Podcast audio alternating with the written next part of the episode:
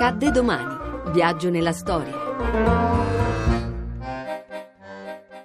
9 aprile 1962, premio Oscar a Sofia Loren per il film La Ciociara. È la prima volta che succede nella storia del cinema che un'attrice italiana prenda un premio, un Oscar per un film italiano, quindi avevo delle speranze sì fino all'ultimo momento, ma naturalmente non, non riesco a, a, trovare le parole adatte per esprimere tu, tutto quello che sento in questo momento.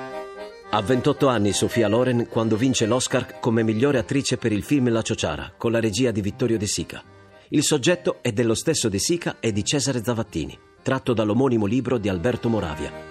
Giunta in Italia la notizia dell'Oscar assegnato alla Loren, il cronista Lello Bersani viene immediatamente inviato alle 6 del mattino con una troupe della RAI a casa dell'attrice per trasmettere la notizia e le prime emozioni di questa vittoria.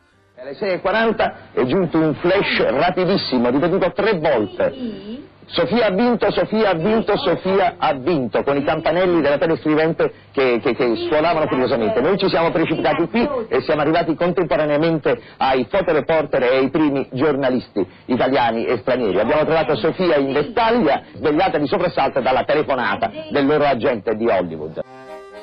L'intervista però non verrà diffusa perché giudicata inopportuna dai funzionari dell'azienda televisiva. L'attrice infatti compariva in vestaglia accanto a Carlo Ponti, che non aveva ancora regolarizzato la sua posizione coniugale secondo la legge italiana.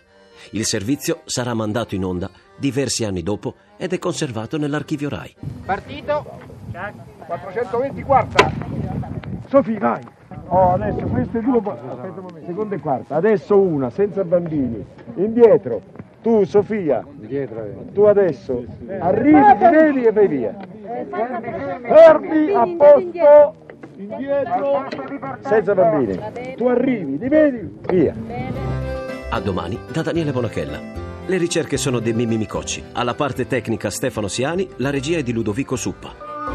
Il podcast e lo streaming sono su radio1.rai.it.